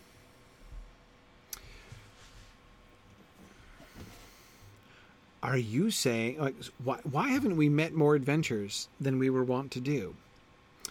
Um, because you are a sinful man who has not repented from your sins. You came on this quest as we try, as you were tried to be shown in that vision, right, which spelled it out kind of clearly. But um, you went into this quest for selfish reasons, without repenting of your sins. You've had buckets of opportunities to repent your sins, and you've not done it. Lancelot now. Lancelot is a sinful man, right? Um, but he at least has repented since he has been on the quest of the Sangreal and has, you know, like actually dedicated himself to not committing the same sins anymore since he's been on the quest of the Sangreal. Notice, if not for the fact, so Lancelot, Lancelot's repentance is genuine right? Nacien tells us that Lancelot's repentance is genuine. Um, and he is this close to being able to achieve the Holy Grail. Why can't Lancelot achieve the Holy Grail? Because God sees all things, including what's going to happen in the future. God knows that although Lancelot's repentance right now is very sincere, he has. Interesting question. Whoa. Siri wants to pipe in on this question. Um, despite the fact that Lancelot is currently sincere, he um, uh, he's not stable, right? He has some unstableness to him, right? Um, and he's going to go back on his word. He is going to slide back into sin. Um, that's going to happen. God knows it. God knows that it's going to happen. And so, because of his unstableness, yeah, you're right, Stephen. I should have asked Siri uh, how to achieve the Holy Grail. Do you think she knows? Um. Anyway, um, yeah, and Marilyn, no, I can't imagine Gawain in a hair shirt. I can't, right? Gawain uh, is doing the exact opposite of wearing a hair shirt. The final appeal here that Nacien the Hermit makes to Gawain is really compelling, right? It's been a long time since you were made a knight, and you have not served God at all since that time, right? You are an old tree. The leaf, the grass, the fruit of your life is already past you, right? The fiend has had the leaves and the fruit. Consider, just think about, maybe you there is still time for you to dedicate the empty rind of your life to God. At least do that, right? It's too late to live a good life. You've blown it pretty thoroughly all along the way, Gawain, right? But you still could dedicate the rind, uh, the bare rind, to God. And Lance and Gawain is like, "Oh, look at the time. Sorry, no, I would, but I've got to go." Right? Um, yeah, yeah. Um, oh, Siri doesn't know, David. That's too bad. That's too bad. Um, yeah. Uh,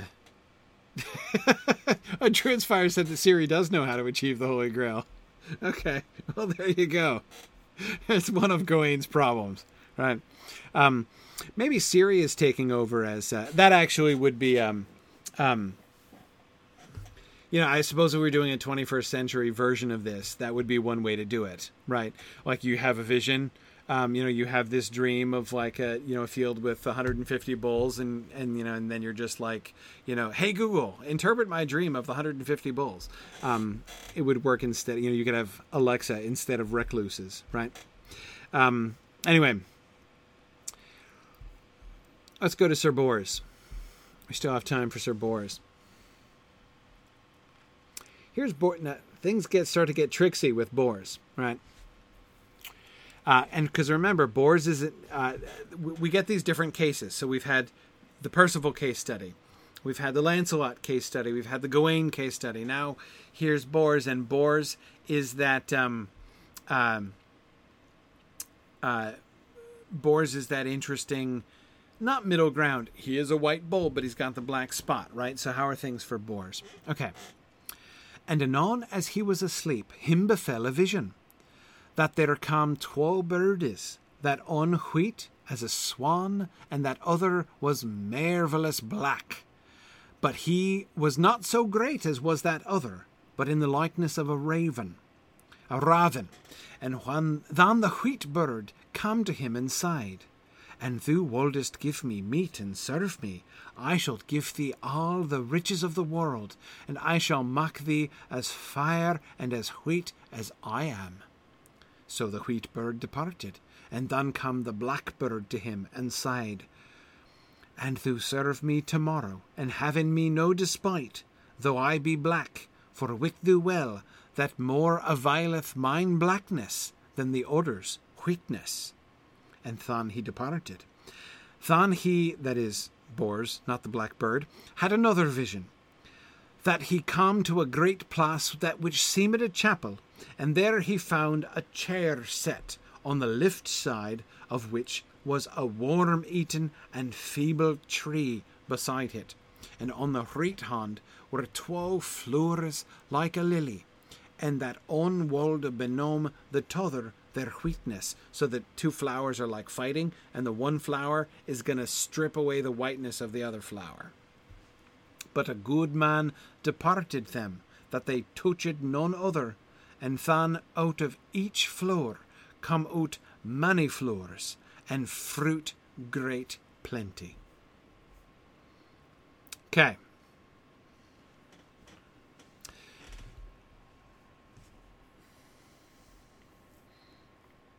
What do we make of this? How do we know what's going on here? There's the white bird and the black bird that are advising Bors. The white bird says, If you will give me, if you'll feed me and serve me, I'll give you all the riches of the world, and I'll make you as fair and white as I am. And the blackbird says, Serve me and don't have any despite in me, right? Serve me and don't be ashamed of me, though I'm black. Because my blackness avails more than the whiteness of the other.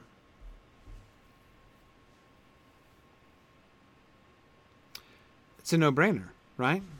White bird, black bird? Obviously. You got to go white bird here, right? Clearly. And then there's this business about that. So there's going to be a worm eaten enfeebled tree on the one hand, and it's on the left hand, which is a bad sign. Anyway, it's not too attractive. And then on the other side, we're going to have the two flowers. Okay. All right. You're Bors. What do you do? And there befell him a marvellous adventure. So he met at the departing of the twa wise, twa knightes, that lad Sir Lionel, his brother, all naked, bounden upon a strong hackney, and his hondes bounden to forn his breast, and everych of them held in their hondes thornes, wherewith they went beating him so sore that the blood trailed down more than in an hundred places of his body, so that he was all bloody to forn and behind but he sighed never a word, as at which as he which was great of heart. He suffered all that they did to him as though he felt none anguish. And anon Sir Bors dressed him to rescue him that was his brother, and so he looked upon the other side of him, and saw a knecht which brought a fair gentlewoman, and wold a set her in the thick of the forest, for to have be the more surer out of the way from him that sought her and she which was uh, nothing assu- nothing assuited, cried with an high voice, Saint Mary, succour your maid! And anon as she seek Sir Bors she deemed him a knecht of the Round Table, whereof she hoped to have some comfort. Then she conjured him by the faith that he ought unto him in whose service thou art entered, and for the, fi- the faith ye owe to the high order of knechthood, and for King Arthur's sack, which I suppose mod they knecht, that thou help me and suffer me not to be shamed of this knecht. What do you do? Nancy says, It's just like Turin. Yeah, almost. Almost. Devora, I was also thinking about the first one who asks you to do something in Aslan's name. Yeah, yeah, I was thinking of that too. It's almost like Prince Rilian there, right? Not quite. What is the right thing to do here? And why? And how do we know? What are you going to do, Bors? Are you going to rescue your brother like your own physical brother, right? Lionel is his big brother. You've got your own brother tied up and bound and tortured and being carried off for probable execution. And you've got this gentlewoman who's being hauled off to be raped in the woods. And who is calling on you to save her. What do you do? What's the right answer to this question, and how do we know?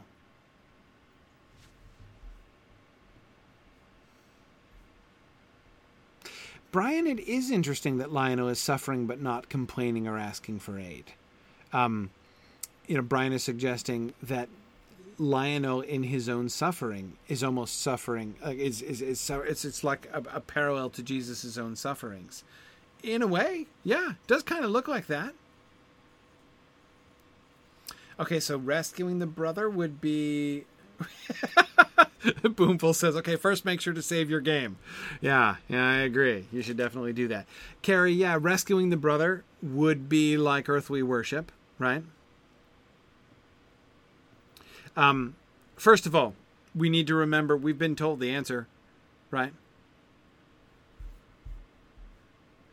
Um, it uh, we should be able to do this without a recluse now, right?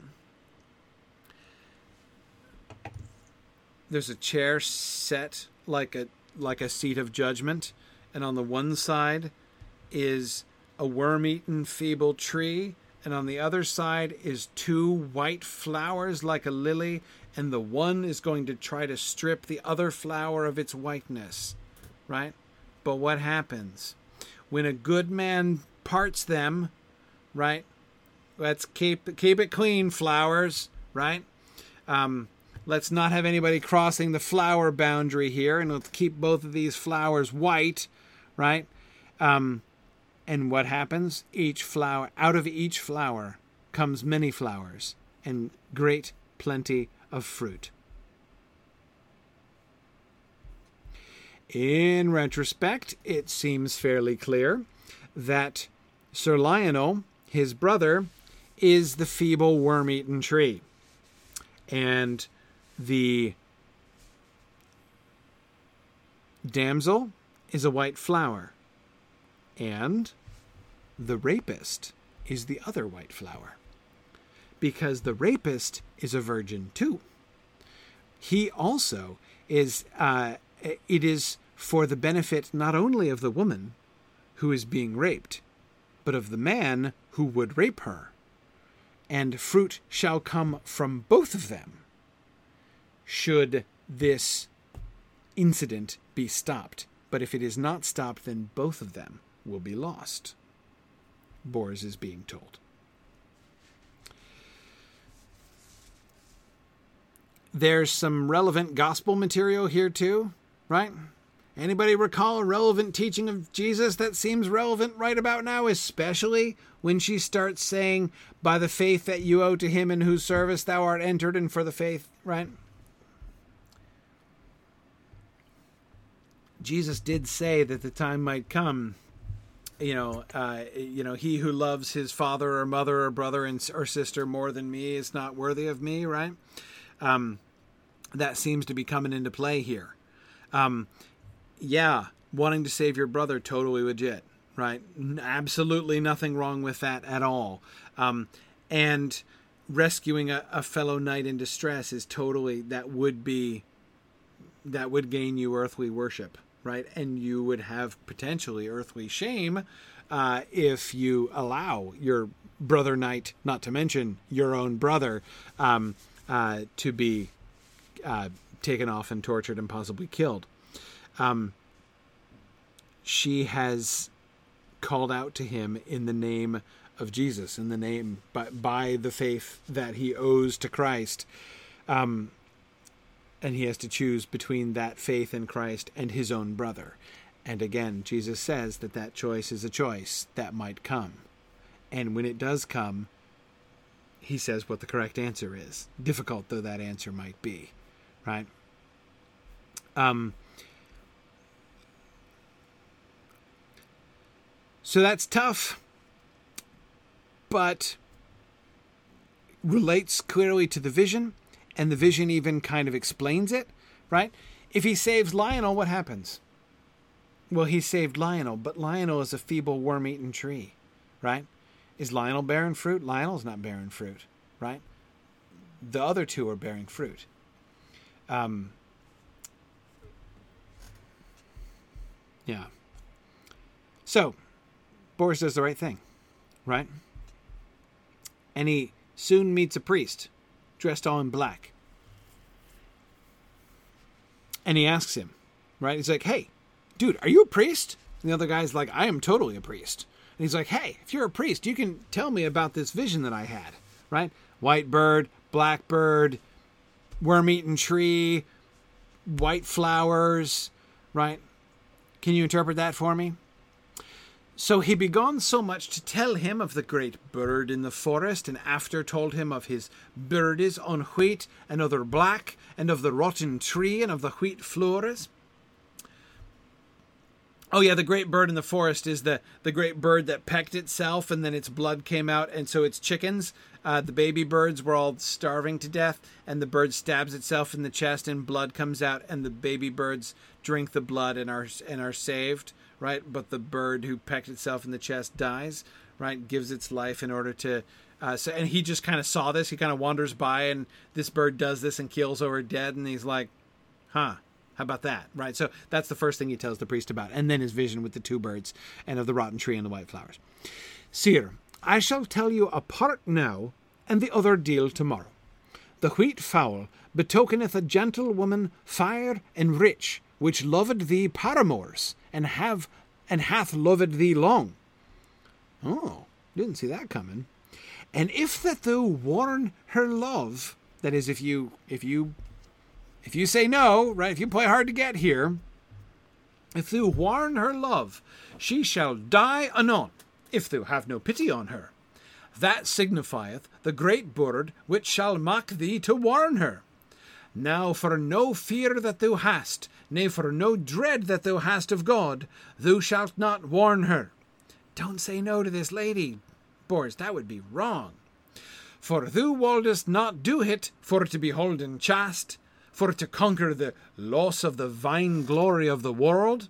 For that shall befall thee now, and thou warn her that Sir Launcelot, the good cousin, the, the good Knight, thy cousin, shall die. And thon shall men see say that thou art a manslayer, both of thy brother Sir Lionel and of thy cousin Sir Launcelot, which thou mightest have rescued easily, but thou wentest to rescue a maid, which pertaineth nothing to thee. Now look thou whether it had been greater harm of thy brother's death, other else to have suffered her, to have lost her maidenhood. Then, then sighed he, Now hast thou heard the tokens of this dream? Yea, sighed Sir Bors. Than is it in thy default if Sir Launcelot, thy cousin, die. Okay, so there is a lady the dream means there's a lady who is who loves you paramours and if you don't sleep with her she'll die it is your duty sir bors to have sex with this lady because if you don't she'll die oh and lancelot will die too if you don't sleep with this lady your cousin sir lancelot will die and it will be your fault and everybody will say that sir bors didn't sleep with this lady, and so he just killed. He might as well chopped off Sir Lancelot's head his own self, right? Because he was so selfish, he wouldn't even sleep with this lady, right? And why wouldn't he sleep with this lady? Because he's like, oh, I have to remain chaste, right? Why? Vainglory. That's why, right? Don't be like, oh, I have my virtue, right? I am too good for that kind of thing. Conquer the loss of the vainglory of the world, Sir Bors. Come on now, right? Don't be so stuck on yourself here. Do it for the lady. Do it for Sir Lancelot, right? You've got, it's your job to sacrifice your own exalted self image, like I'm too good to sleep with ladies for the sake of saving their lives, right? Uh, and I, my own chastity is more important than like the life of Sir Lancelot, right? How vainglorious is that? Okay. Yeah, Brian says, okay. Be sure not to let your fear and dread of God cause you to fail to sleep with this lady. Yeah, that is kind of a bad sign, right? Because, Brian, it's vainglorious. That's the reason, right? Because you're just puffing up yourself. You're just trying to prove that you're Mr. Virtuous, right? Um, yeah, exactly. Exactly. Um, so, um, Terlonial says, I'm so confused yeah, yeah. Um,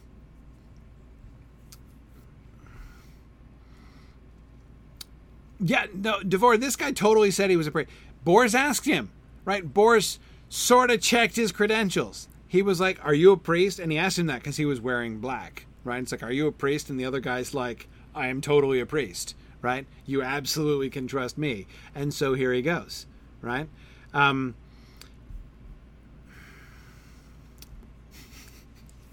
and then Sir Bors's final test.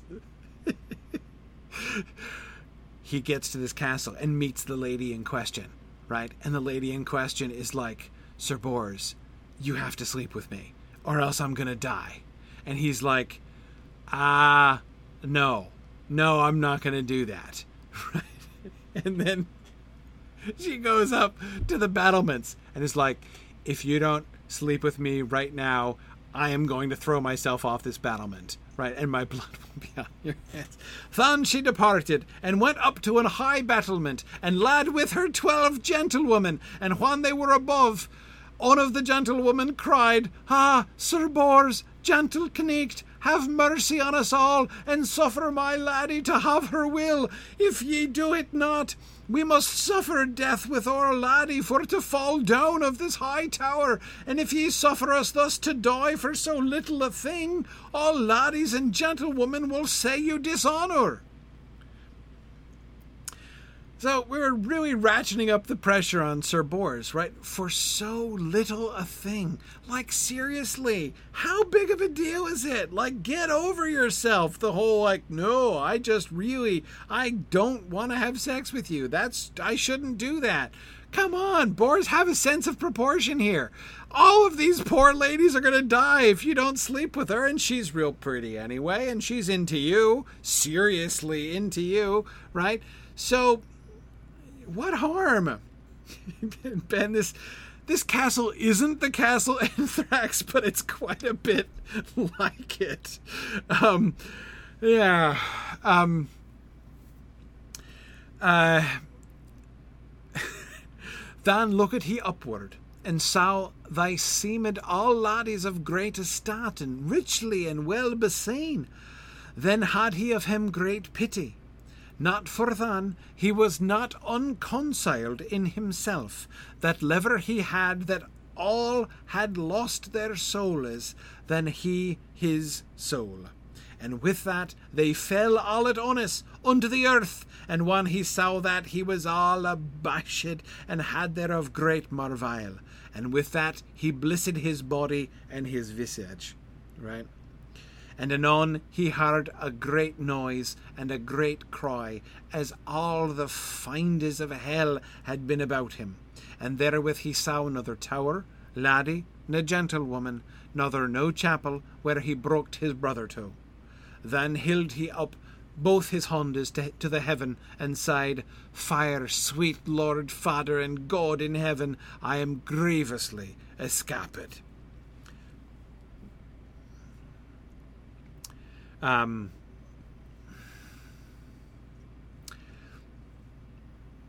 yeah, good, Brian. Brian points out one of the flaws in their pitch here, right? Get over yourself, stop puffing yourself up, but make sure you worry about how the rest of the world will, will blame you for their deaths, right? Exactly. It's mere vainglory that is leading you to this, you know, uh, high esteem of your own sexual virtue Bors, right? But everybody's going to say dishonor of you if you let us die, and that's totally the, what should motivate you, right? Yes, agreed. Uh, there is a telling contradiction there, right? Um, uh, yeah, yeah. Um, DeForest says clearly he should have crossed himself sooner, right? Yeah, Percival. Uh, Percival has his own problems, but he probably wouldn't have let things get quite this far, right? Um,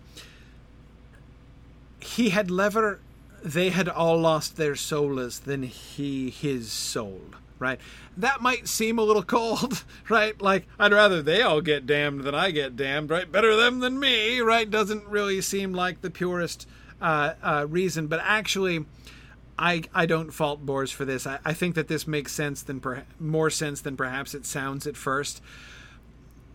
Sir Bors is not pushing them off this battlement, right? Um, they are choosing to throw themselves off, right? I mean, it's really the question is they're saying, we are going to kill ourselves if you don't do this thing, right? He's like, I know that doing the thing they're asking me to do would be wrong. If I do it, even for the sake of saving their lives, right, that will be a I will be doing a wrong thing. If I refuse it, they're threatening to do a wrong thing, right? That is commit suicide but like that's on them. Like I'm not forcing them to commit suicide, right?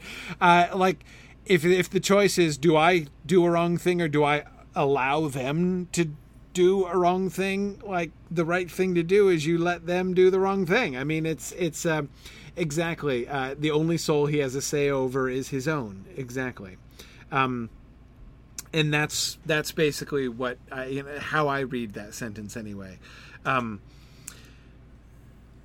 this is a tough test for Sir Bors, right? Um, it's maybe a little over the top. I find it delightfully over the top, um, but um, uh, I mean, this is like a level of peer pressure that few people are compelled to face. Um, and so, Karita, uh, you're right that, like medically speaking, it would seem unlikely that uh, uh, like very few people have actually had failure to have a sexual encounter as their cause of death on their death certificates. Right? It's it's unlikely, in fact, to be fatal.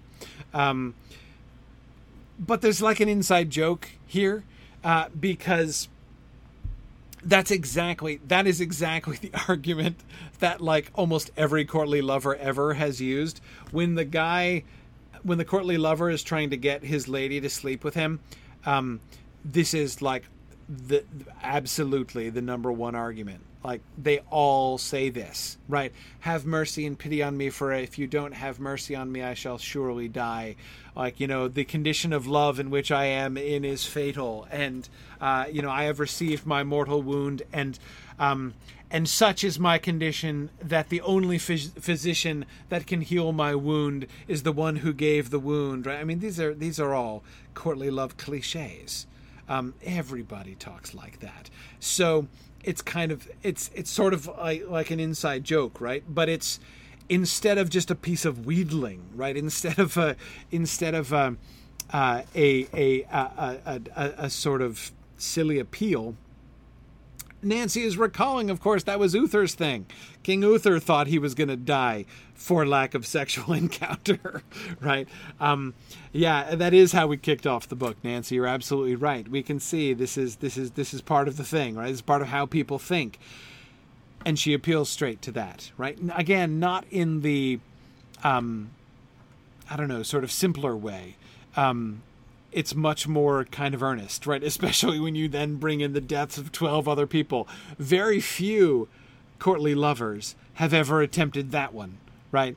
Lady, if you don't sleep with me, like, not only am I going to die, but these 12 other guys are going to die too. Like, that's uh, the stakes a little bit higher than is totally normal here. Um, of course, we recall that um, we find in the end, of course, that first priest was absolutely a fake priest, right? Sir Bors Sir Bors' situation is fascinating because just when we thought we had the code pretty well worked out, we get double switched, right? First, the white bird was not the good one. The black bird was the good one, right? He was supposed to side with the black bird, not the white bird. Shock number one, right? And shock number two, there was a fake priest, right? Oh, there was a wayside allegorical interpreter who was not wrong, not innocently wrong, but who was a deceiver, right? Who was who was a fiend in the end. Um, and Marilyn, exactly. World, worldly riches equals bad. Yes, the, the white bird's appeal in the dream did contain enough clues for us to figure that out, right? Um, yeah. Yeah. Um, yeah, Stephen says the white bird's offer sounded a little bit too much like Satan's offer to Jesus. Yes, I, you know, the kingdoms of the world, all this shall I give you, uh, if you will bow down and worship me. Yeah, uh, uh, a little bit, a little bit like that, right? Um, yeah, yeah, um, and remember the appeal that the blackbird, that the raven made, right? If you are not ashamed of me, although I'm black, right? Then, you know, then you will be blessed. The other bird was black but beautiful, it turns out. Um, you could get the clue to the correct interpretation of that if you knew every medieval interpreter's favorite book of the Bible. What's every medieval allegorist's favorite book of the Bible? Who knows the answer to this question? If you are into allegorical interpretation of the Bible, which almost everybody in the Middle Ages is, what's your favorite book? No, it's not Revelation. That's a good one, but that's not the main one. No, no, no, no. There's a way better one. Everyone in the Middle Ages' favorite book. Xenia, you've got it. The Song of Solomon is everybody's favorite book. If you are into allegorical interpretation, you love the Song of Songs, right? You love the song, the Canticle of Canticles, Song of Solomon. Absolutely. Everybody's favorite, right? um, where the guy is Christ and the, the, the lady is the church, and we can do a full inter when he goes through and describes all how beautiful her body is and her breasts are like roes that are leaping on the mountaintop. It's oh man, we can totally work with that, right? Um, every single feature of the uh, uh, of the the beloved sexy body in that love poetry uh, is uh, lovingly allegorized by the church. It is absolutely fantastic, and of course, she is black but beautiful, right? Anyhow, okay, um, so uh, here we have the true interpretation, right? Also, the laddie for whom ye fought for and King Aniause, which was lord thereto, betokeneth Jesu Christ, which is king of the world, and that ye fought with the champion for the laddie, thus it betokeneth, when ye took the battaile for the laddie, by her shall ye understand the new law of our Lord Jesu Christ and Holy Church, and by the other laddie ye shall understand the old law and the fiend which all day warreth against Holy Church. Therefore, ye dud your battaile with recht, for ye be Jesu Christus connectus, therefore ye ought to be defenders of Holy Church. Right, so Bors in fight, and we didn't look at this scene, but when Bors fought for the lady who had been like disinherited from her land, so he meets a lady, Bors meets a lady who's been disinherited from her land, and he fights to defend her inheritance and wins. And it's right, and it turns out she's not Satan. Instead, she represents Holy Church. Right. So see, like just when you thought you had all the codes down and you were a whiz at this, you get to the tale of Sir Bors, and all of a sudden now you got to be a little bit more on your toes, right? And by the black bird, make ye understand, holy church, which saith, I am black, but he is fire. Right? That's the Song of Songs quote. Um, because Holy Church is the woman in Song of Songs, the, the, the Song of Solomon who says, I am black and by the wheat bird my men understand the, fi- the fiend. And I shall tell you how the swan is wheat without firth and black within. It is hypocrisy, which is without yellow or pale, and seemeth without forth the servantes of Jesu Christ, but they be within forth so horrible of filth and sin, and beguile the world so evil. Also, when the fiend appeareth to you in likeness of a man of religion, and blamed thee that thou left thy brother for a laddie, and he led thee where thou seemed thy brother was slain, but he is yet on live, and all was for to put thee in error, and to bring thee into wanhope and lechery. For he knew thou were tender hearted, and all was for thou shouldest not fiend the aventure of the Sangreal and the third fowl betokeneth a strong battaile against the fair laddies, which were all devils. Bors is told there is a huge battle coming up, right? You have a major battle in front of you. The major battle in front of him was not a literal battle, right? It was the battle with the fiends. The the the the, the Castle Anthrax parallel was his big battle um, to to resist that. Um, uh, anyway, um, notice how I, the the story of Sir Bors is immensely complicated and really really interesting. Again, especially coming after all those other things. Notice what the plan was. He he was shown a fake corpse of his brother, right, to lead him to think he was first told he had done the wrong thing. You chose wrong, Bors. You should have saved your brother. Not that random chick, right? You should have saved your brother. Now look, here's your brother's corpse. Don't you feel bad for what you did?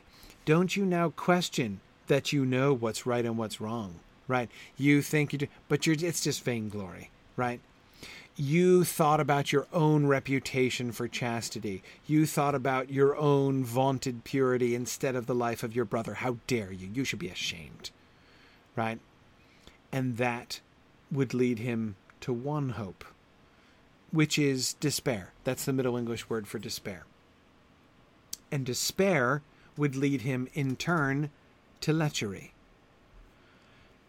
That might not seem obvious, right?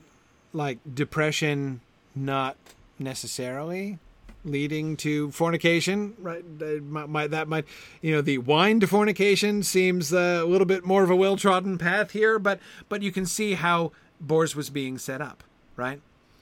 The whole fake corpse of his brother thing, the whole the despair that he was being led into, the whole thing is to shake his belief, right? To shake his faith, to shake his confidence that he knows what's right and wrong, that he knows what he should do. And then once he is already in that wanhope, then the lady lays the heavy peer pressure on him, right?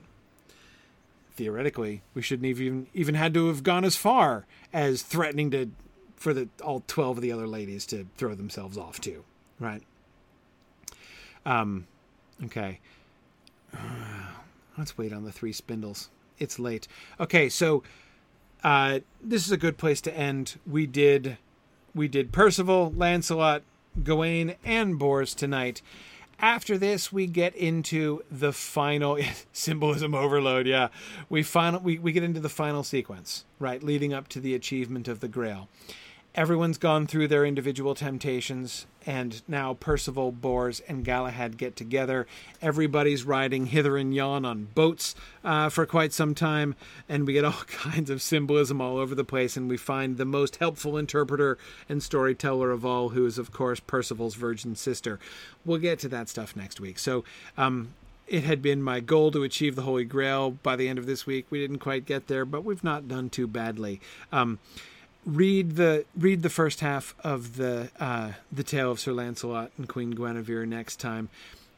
My hope will be to begin it. We're not going to get all that far. I think in the we're almost a week behind. We're going to be almost, but I think we're going to be less than a full week behind. I think that next week we'll get through the Holy Grail and then probably be able to begin um, the uh, tale of Lancelot and Guinevere, so or the book of Lancelot and Guinevere. Um, so we'll see. At the very least, we will, in fact, finish the quest for the Holy Grail next time and be a week behind. But anyway, so we're doing all right. Um, okay. Thanks, everybody, for joining me, and I will see you guys next week. Bye now.